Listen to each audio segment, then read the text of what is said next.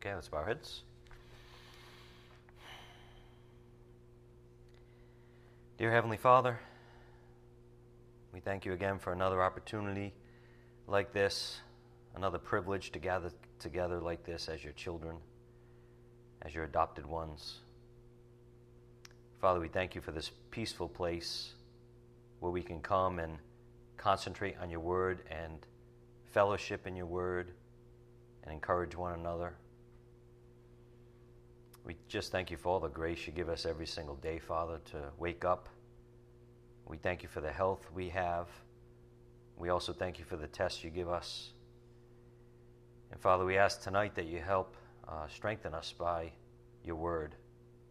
We need your word, and we ask that you give us a, a meal of good nutrition for our souls so that we can walk this world with faith and courage and hope and love. Father, most of all, we're thankful and grateful for making all this possible by the sacrifice of your precious Son, something you certainly did not have to do. Death was required for our sin, and you put it upon him so that we could live forever with you. All by your grace and mercy. We ask your blessing be upon this lesson tonight. Please guide us by your Holy Spirit. It's in Christ's precious name we pray by the power of your Spirit. Amen. The Deceitfulness of Sin, Part 57. So, uh, we've been talking recently about living in the sphere of eternal life. Pastor had his uh, drawing up there, which gave us a good visual. Um, you know, all things good are from God, and all good things are in the sphere of God. And when we are in sin, we are cast out of the sphere of God, uh, even experientially as believers. But we're talking about the life of God. We're talking about the life of God. Try to summarize that, right? Try to grab onto that. It's a supernatural thing. And eternal life is nothing less than the life of God Himself. The Spirit has given us some direction on how we can view this eternal life. For example, by calling it life eternal. That it is life. We're talking about a new life in God, His life. And just to help us along a little bit, I found this in uh, John 17 3 in the American Standard Version. And this is life eternal, that they should know thee, the only true God, and him whom thou did send, even Jesus Christ. And I just want you to see not only is it worded here life eternal, which should make you think of life or the quality of life, that is God, but also that they should know thee, the only true God. Eternal life involves knowing him, without knowing Him, we can't experience eternal life. Life eternal is the very life of God. And this verse says this life is to know Him. And just keep that in mind for later, later on in the lesson, by the way. To know the unity of His essence, uh, to abide in His holiness. I mean, we could go on and on trying to describe the separation of God from natural things the uniqueness of God, the holiness of God. And this came up on Sunday on the board. What, who, what, or, and or who is eternal life? God is not only the source of all life, but the embodiment of it. So we're entering into deep spiritual territory here. He is life. We're exploring the depths of God things of God that are incomprehensible to the flesh, things that can only be understood by the Spirit. And so that's why, hopefully, you're here tonight, is not just to learn the Word, but to ask the Spirit to open your eyes to these supernatural truths that are designed to set us free, that are designed to give us great hope beyond any human hope we can muster up supernatural hope. Here's a little more on eternal life, um, being not only from God, but God Himself. Turning your Bibles to John 6:35. John 6:35.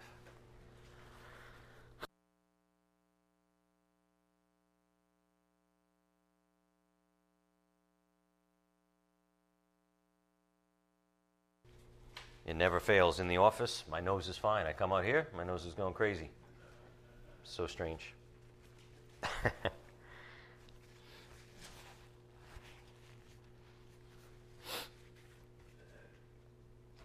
so John 6:35, we're talking about eternal life not only being from God, but being God himself. Jesus said to them, I am the bread of life. I am life. I am the bread of life. He who comes to me will not hunger, and he who believes in me will never thirst. The analogy is without food and water, we can't live.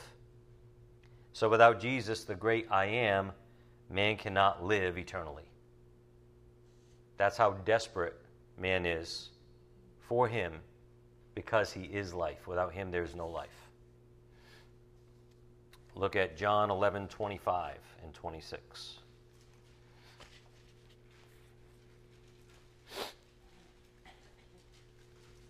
John 11 25 and 26.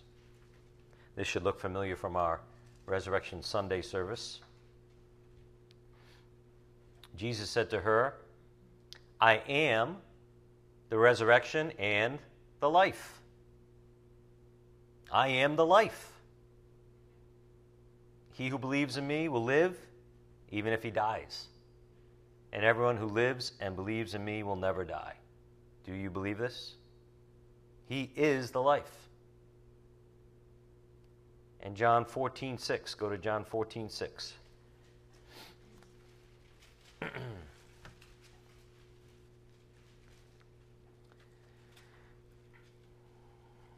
this, these are just a few of the I am statements of the Lord, which is Jesus claiming to be the Lord God from the Old Testament.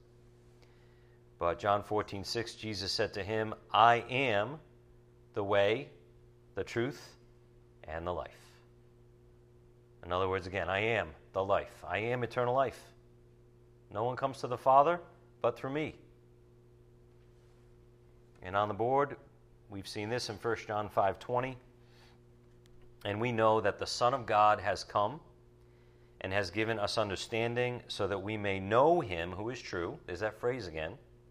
That we may know him who is true. And we are in him who is true, in his Son Jesus Christ. This is the true God and eternal life. So there's no, um, you know, vagueness here. This is a direct statement that is like strictly spiritual, right? It's not saying Jesus has eternal life. It's not saying he, he's like eternal life. It's that he is eternal life. So we need to swallow that with the help of the Spirit and ask him what that means, the, the depths of that, the consequences of that, even. So life is holy, it can only come from God. Eternal life is a piece of God Himself, if you will. Please excuse the, the rough term. I hate saying that, a piece of God, you know, but like I'm trying to, again, just get it across in whatever way hits us. Eternal life is a piece of God Himself, part of God Himself. And a point that came out on Sunday is that we aren't told other creatures have this life of God, this eternal life, just as other creatures were not created in the image of God. So, eternal life, we can conclude, is a gift of God to man, created in his own image. And he redeemed man so he could have eternal life, so he could grant it to whoever believes in the Lord Jesus Christ, the true God and eternal life.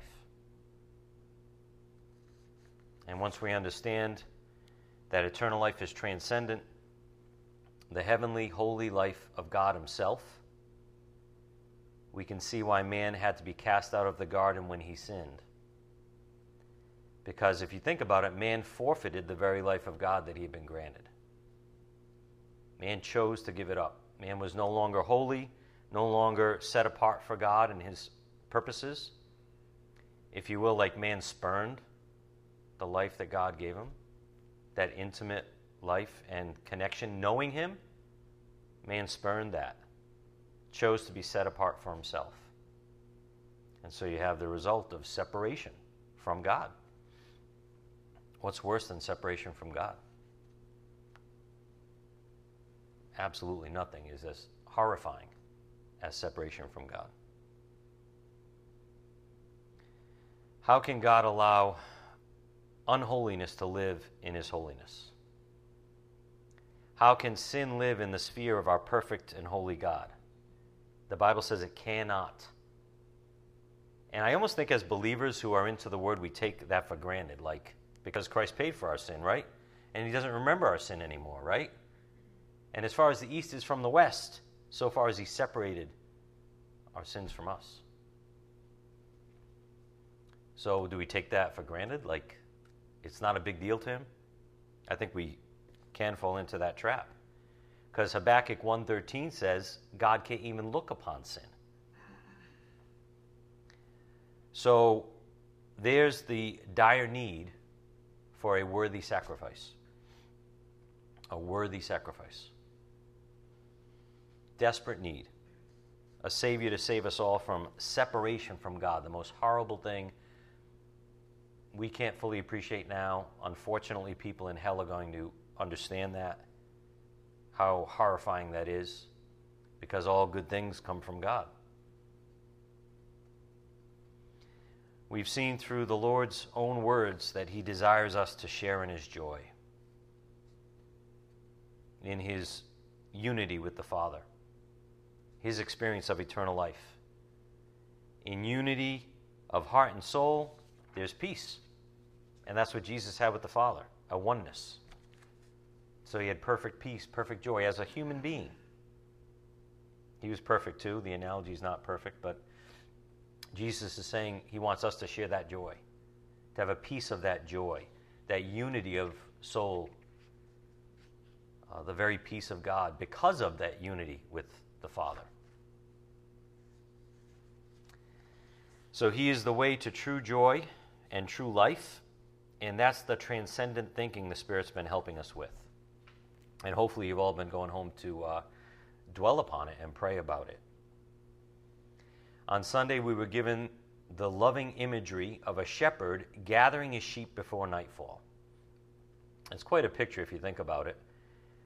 The caring shepherd seeks safety for each and every one of his sheep without exception. Talk about no partiality, right? Even the dumb sheep over there in the corner that never obeys and keeps getting in trouble, no partiality, loves all of them equally and the same, and he'll do whatever it takes to rescue even one.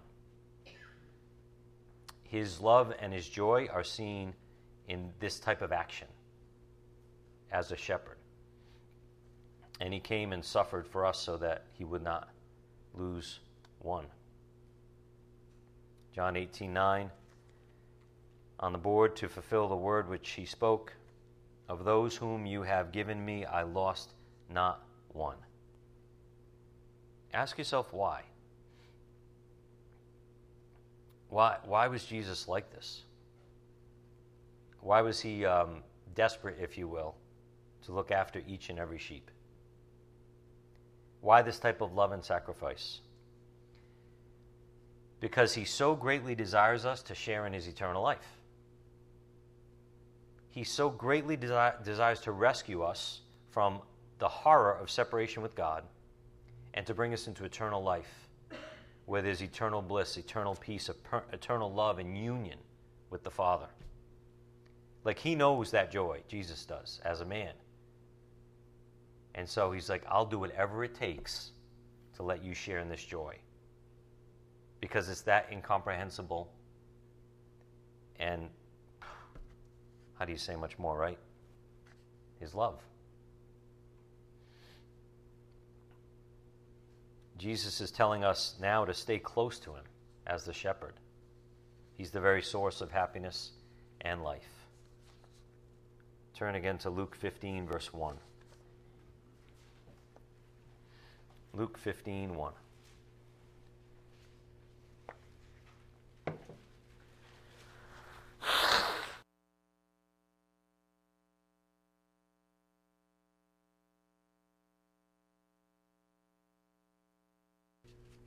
He's saying, Stay close to me, my children. Don't stray too far away. You don't know what you're missing. Look at Luke 15 1. Now all the tax collectors and the sinners were coming near to him, near him to listen to him. Both the Pharisees and the scribes began to grumble, saying, This man receives sinners and eats with them. So he told them this parable, saying, What man among you, if he has a hundred sheep and has lost one of them, does not leave the ninety nine in the open pasture and go after the one which is lost until he finds it? Here you see the Lord's priority or the Lord's heart. Whatever it takes was his heart. And he's saying, even you guys, you sinners, would leave the 99 and go after the one. How much more do you think I'm not going to do that? Why would you think I'm not going to do that? That motivation, that heart, is what took Jesus all the way to the cross to rescue us and give us true life and salvation from the wolves in this world. He was willing to die for his sheep. Why? To give us eternal life, to give us a share in the joy he had with the Father, which is incomprehensible. And he said, I'm going to do whatever it takes because they have to have this. Look again at Luke 15 4. What man among you, if he has a hundred sheep and has lost one of them does not leave the 99 in the open pasture and go after the one which is lost until he finds it. When he has found it, he lays it on his shoulders, rejoicing. And when he comes home, he calls together his friends and his neighbors, saying to them, Rejoice with me, for I have found my sheep which was lost. I tell you that in the same way there will be more joy in heaven over one sinner who repents than over 99 righteous persons who need no repentance. There's the joy of salvation. We can't even imagine the celebrations that go on in heaven when someone is saved, when someone repents and turns to Christ. The joy of eternal life and sharing the very life of God. That person now possesses life eternal. And thus he calls us to love him and obey him so that we can enjoy this sphere of eternal life now, not being deceived by the world to follow counterfeit lovers, which we all do from time to time, let's be honest. But Jesus is like, stay close. Love me, obey me, obey me, love me. Stay close. There's a, a reward in that, there's a joy in that, there's an intimacy in that, that you only experience when you do it when you actually do it, when you go forward by faith and do it, even if it doesn't make sense or you don't quote unquote feel it. You only experience the peace and joy and love of God when you do these things. He's saying, Stay close. I'm the Good Shepherd. Let's grab some more context we saw on Sunday from the Gospel of John. Go to John 15 1.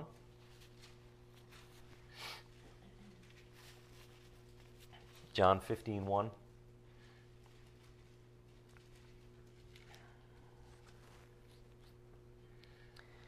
Jesus said, I am the true vine, and my Father is the vine dresser. Every branch in me that does not bear fruit, he takes away. And every branch that bears fruit, he prunes it so that it may bear more fruit. You are already clean because of the word which I have spoken to you. Abide in me, and I in you. As the branch cannot bear fruit of itself unless it abides in the vine, so neither can you unless you abide in me. In other words, stay close to me, my sheep. Stay right by my side. I'm the good shepherd. It's like stay within touching distance, right? Where I, where I know you're right there. And you, you're even brushing up against me. That's the kind of intimacy and protection we get when we abide in Him. Verse 5 I am the vine, you are the branches. He who abides in me and I in him, he bears much fruit, for apart from me you can do nothing. If anyone does not abide in me, he is thrown away as a branch and dries up, and they gather them and cast them into the fire, and they are burned. If you abide in me, and my words abide in you, ask whatever you wish, and it will be done for you. Some of you are like, yeah, this is what I was waiting for. But notice, the only reason he can't bless us out and answer our every request is because we stray away from him. And this is where heart issues come in to the picture again. Where do we stray away from him? In our heart first, and then in our deeds. And so he can't grant us what whatever we want because we're not with him. We're not abiding in him and his commands. None of us do it all the time perfectly. Otherwise, he could give us whatever we ask, as he promises here.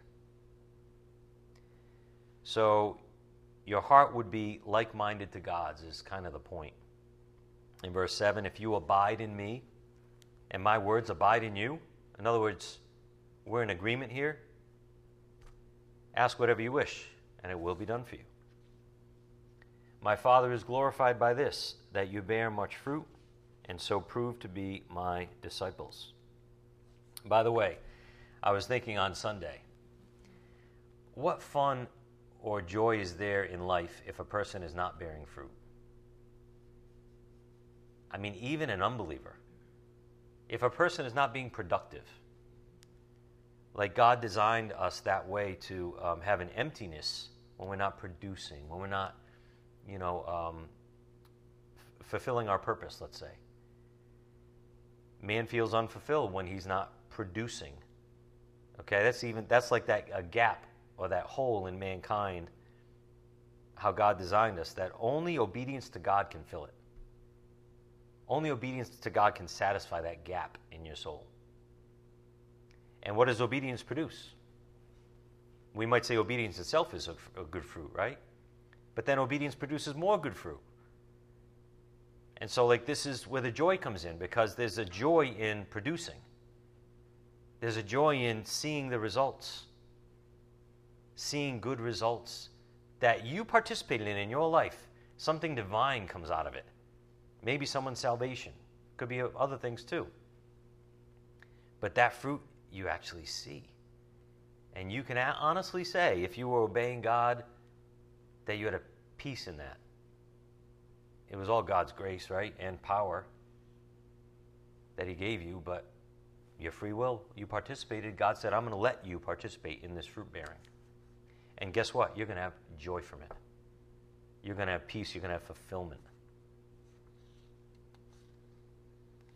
So, as believers, we're told here we've been born again to bear much fruit to the glory of the Father. And it's then that we share in his joy. Uh, what was Jesus' joy? Was it not pleasing the Father? Was that not his every concern with everything he did? Please the Father? The father said, I'm well pleased with my son.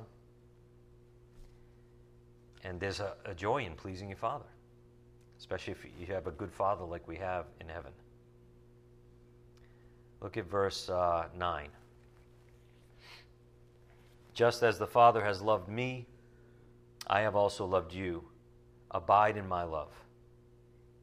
If you keep my commandments, you will abide in my love, just as I have kept my Father's commandments and abide in his love. There's some good fruit right there, right?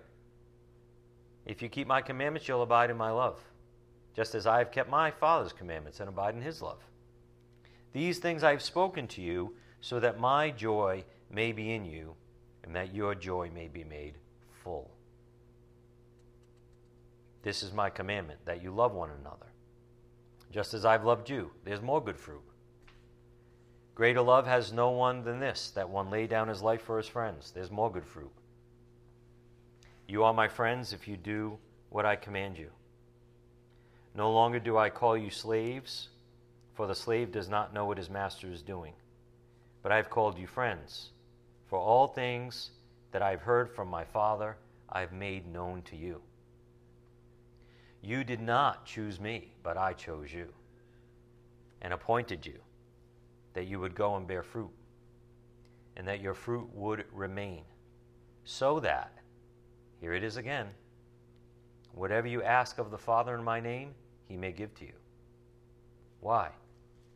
Because you're abiding in his love, obeying his commands. In other words, your heart is right and your heart's in agreement with him so he can grant you whatever you ask. And this I command you that you love one another. There's a lot there, as we talked about on Sunday. Our enemies try to hold us back from fully giving ourselves over to Christ, from obeying Him without hesitation, ultimately, from loving Him and abiding in Him. And this is the reason that all of this takes time, right? This, this world, this life that we live is a battle. I was thinking about that today. It's just hard sometimes. You don't have to say anymore, right? It's just hard sometimes. This thing called life. Because of our three enemies the devil, the world system, and our sin nature within us. Makes it hard, makes it complicated, even though it's not supposed to be complicated. That's why this journey takes time to come to this place in John 15 of intimacy with the Lord. Our enemies try to hold us back from fully giving ourselves over to Christ. Sometimes the journey is slow. Sometimes we seem to plateau. We've all been there. Where you wonder if you're even growing anymore. But we must know that God is, is always working on us and in us. Those times of plateaus where you don't, quote unquote, feel the growth or something to that effect, those might be the best or the greatest times of growth. Because these are spiritual matters. God's working things out in our souls, and He's always working things out in our souls. He's nurturing us and even pruning us so that we will bear more fruit. Listen, when you're being pruned, when scissors are cutting, nipping at your edges. It's not comfortable.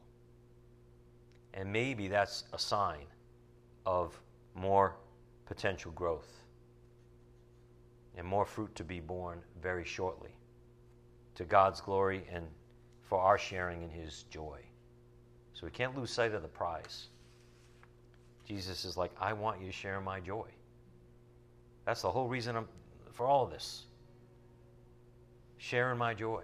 Don't lose sight of the prize. There's a supernatural joy to be had. And as we're going to get to at the end, it's an opportunity that not every believer even is going to take advantage of, which is a real shame, a real waste of time. As the Spirit gave us on Sunday on the board, we might call this distractions from abiding. Your sinful nature even tries to capitalize on your history. That really hit me on Sunday. Your sinful nature even tries to capitalize on your history, in particular your bad history. That's another strategy of sin to be aware of as we study this subject on its deceitfulness. Sin doesn't want us to abide in Him and share in His joy. So it often calls back to us, as Pastor mentioned on Sunday. Like, remember the old times? Remember the good times? Come on back this way. It appeals to the lust of the flesh. It tries to get us to buy the lie again and believe that this time is different. Isn't that the message? That maybe your old friends, uh, you know, call you up years later and say, "Come on, it's not that bad," or remember the good times we had, and you start to think, you know, maybe the results will be different this time. And you forget about the 99 times you crashed and burned because it's convenient to the flesh to forget about that, to give it, quote unquote, one more chance. But these kind of things, if we are wise, if we grow up, we realize they always end in some type of death some type of death. There's many types of death in the Bible. And these things result in some type of death situation. And God saying, spare yourself and instead bear fruit. Come abide in me and bear fruit. The time is short. So, again, distractions from abiding. Your sinful nature even tries to capitalize on your history.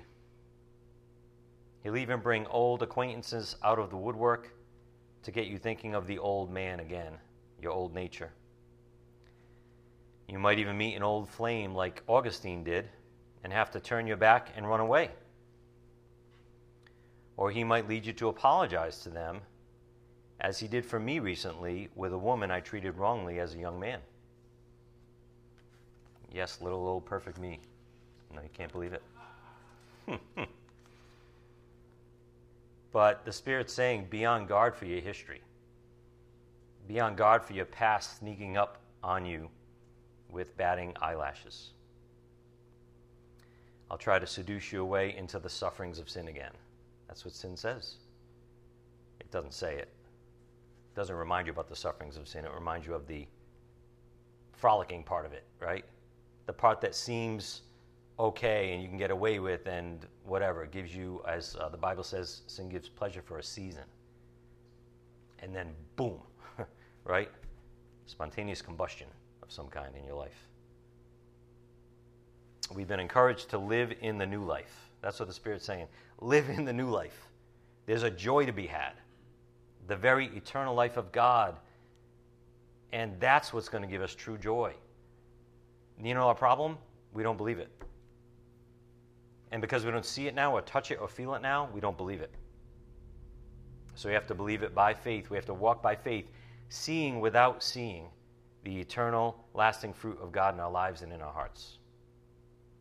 Seeing these things are going to come to fruition in our lives because God's word says it. And our free will is involved. Go to Romans 6:11. So that's why we've been getting this kind of counsel, this kind of encouragement to live in the new life. How many times do we have to crash and burn?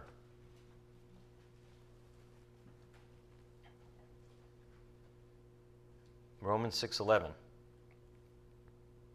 Even so consider yourselves to be dead to sin but alive to God in Christ Jesus. Therefore do not let sin reign in your mortal body so that you obey its lusts. And do not go on presenting the members of your body to sin as instruments of unrighteousness, but present yourselves to God as those alive from the dead, and your members as instruments of righteousness to God. For sin shall not be master over you. For you are not under the law, but under grace. Paul wants us to hold on to this truth like our life depends upon it. Because living in and experiencing eternal life and his joy does depend upon it. He's like, which one are you going to choose, the, the lifeline or the death line?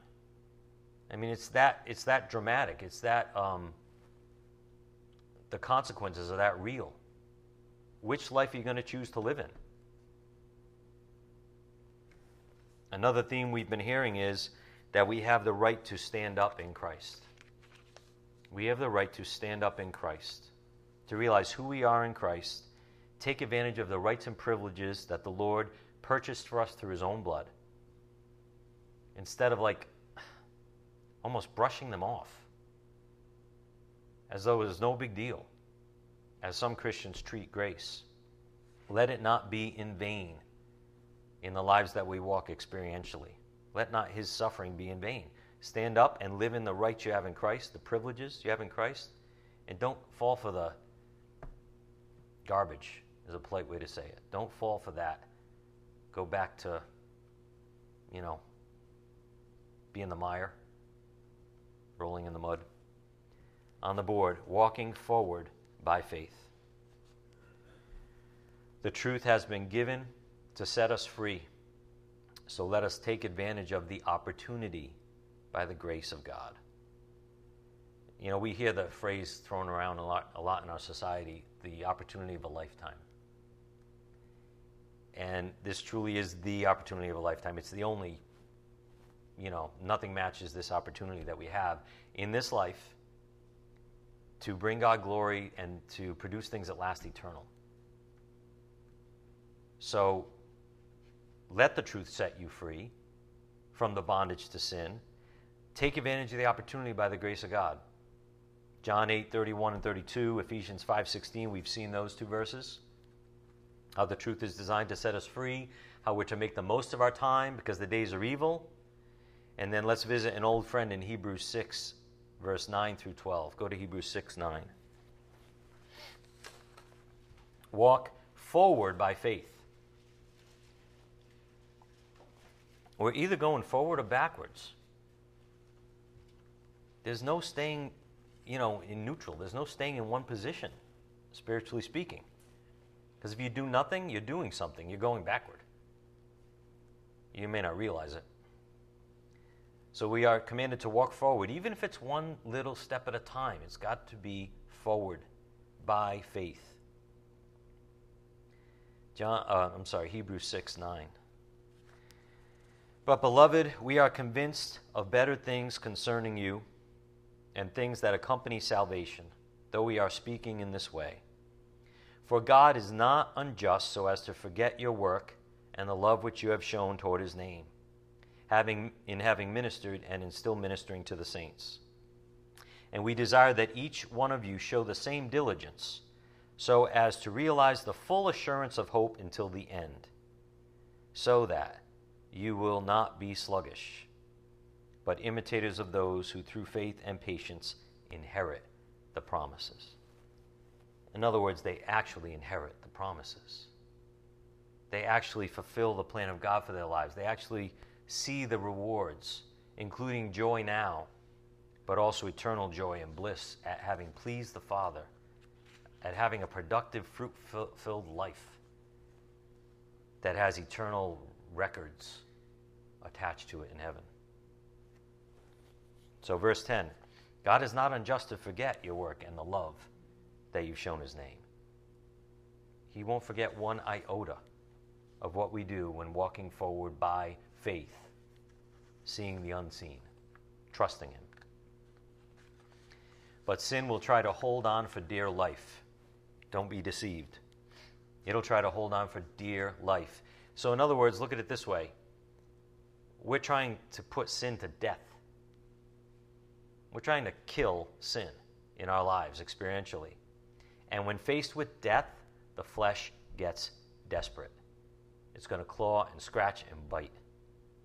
It's going to be ugly, especially as you reach out for Christ and go forward and, and make a decision to abide in his love like never before. Sin's going to be vicious. So be ready for that as you walk forward by faith, abiding in his love. This was our reminder uh, recently. Our enemies will use whatever devices they can to deceive us. Whatever devices. Don't ever be surprised by the angles that our enemies will exploit to gain an advantage. People especially the opposite sex, often represent the lion's share of deception. Think of the sin nature as cruel. You know, there's, there's enemies and then there's enemies. There's someone who might fight you honorably, and there's someone who might fight you dishonorably. Very cruelly, very no scruples whatsoever, like Satan. That's your sin nature. It'll seduce you, It'll rope you in, it'll pull you away from Christ, and then it'll chew you up and spit you out. It's hard. It's hard hearted. So be ready for that. Don't ever be surprised. On the board, John 3 20 in the Amplified. For every wrongdoer hates the light and does not come to the light, but shrinks from it for fear that his sinful, worthless activities will be exposed and condemned. What a horrible reason to not come to the light. Think about it. Fear is another tactic of our sin nature. I'm going to get you to fear things that you shouldn't fear so that you don't come to the light wholeheartedly, so you don't surrender every part of your life to Christ. I'm going to let fear motivate you. Don't let fear keep you from the light. Fear of being exposed, for example, even embarrassed for our past sins, that could possibly keep us hiding in our sin. instead of confessing it, even to others if needed, so that we can move past it. We give in to fear. How about fear of rejection from others? We could go on and on, actually, right? Fear of embarrassment.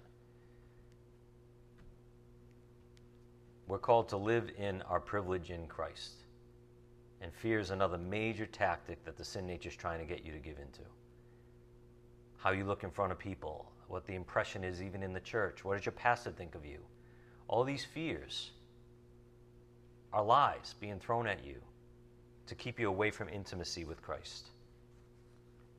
We're called to live for eternal things, things that last forever, and not to give in to the temporary darkness, the distractions, the attractions of the darkness. Turn and run, right? Just turn and run. You know it's evil. Turn and run. Turn again to Romans 13, verse 12. Romans 13, 12.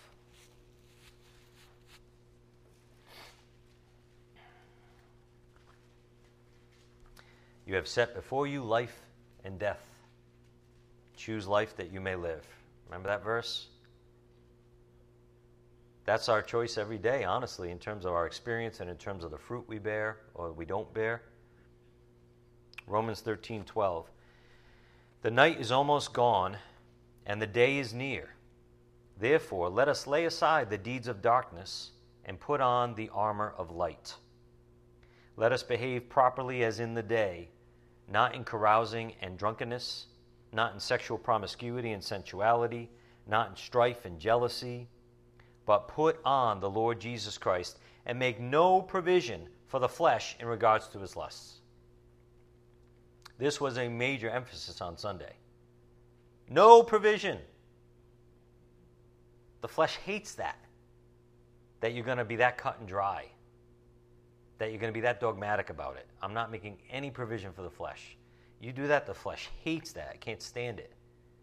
As also came out on Sunday, the flesh doesn't cope well with absolute truth, including absolute statements like this in verse 14 Make no provision for the flesh. The flesh kicks and screams when it, when it sees you even contemplating that. It's funny, I'll, I'll be honest with you. I'll tell you, while Pastor was teaching on Sunday, my own flesh, during Bible class, while he was teaching about this, was conspiring and justifying on keeping just a small provision for the flesh. It, it's true. In other words, my flesh was um, cringing and twitching, while my new nature wanted to accept this wholeheartedly. There was something stirring in me that was uncomfortable. And it was very subtle. But I found my, my mind racing a bit, being distracted.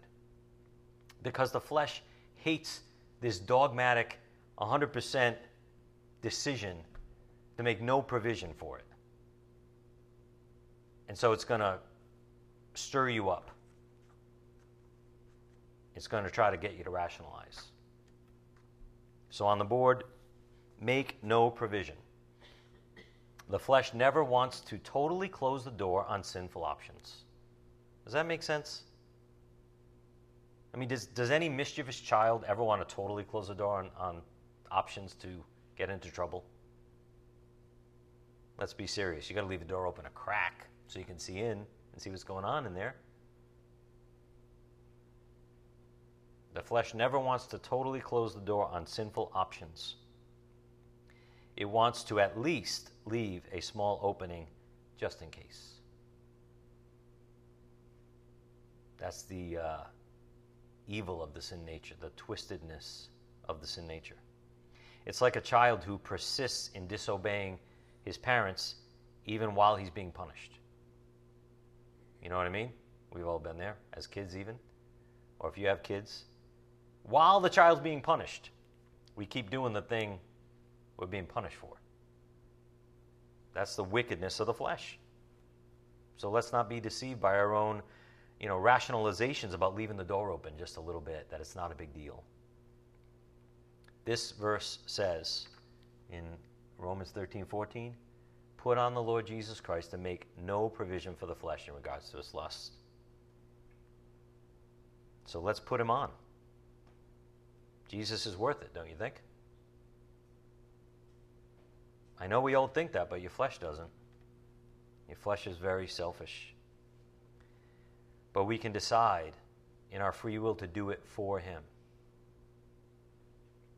It's back to motivation, isn't it? On the board, make no provision. Jesus said, If you love me, you'll keep my commandments. John 14, 15. If you love me, you'll keep my commandments. Grow in your love for the Lord, and obedience will come easy. That's the point. If our motivation is right, the plan of God is easy. If we fall in love with the Lord more and more, it's easy to discard the flesh because love is that powerful. His load is easy and his burden is light. Only when our obedience is motivated by love for him. Let's bow. Father, we thank you so much for the instruction of your word and your spirit. You're so good to us, and we thank you for helping us see the light, helping us put aside the flesh, helping us put on our Lord and Savior. Father, we need your help every day. We're just so unable and incapable on our own. We thank you, though, for this marvelous encouragement tonight, your word, your spirit, your faithfulness. And we ask that you pull us closer to you, Father, and help us abide in your love and obey your commands. We ask that you bless us all as we go. It's in Christ's precious name we pray by the power of your Spirit. Amen.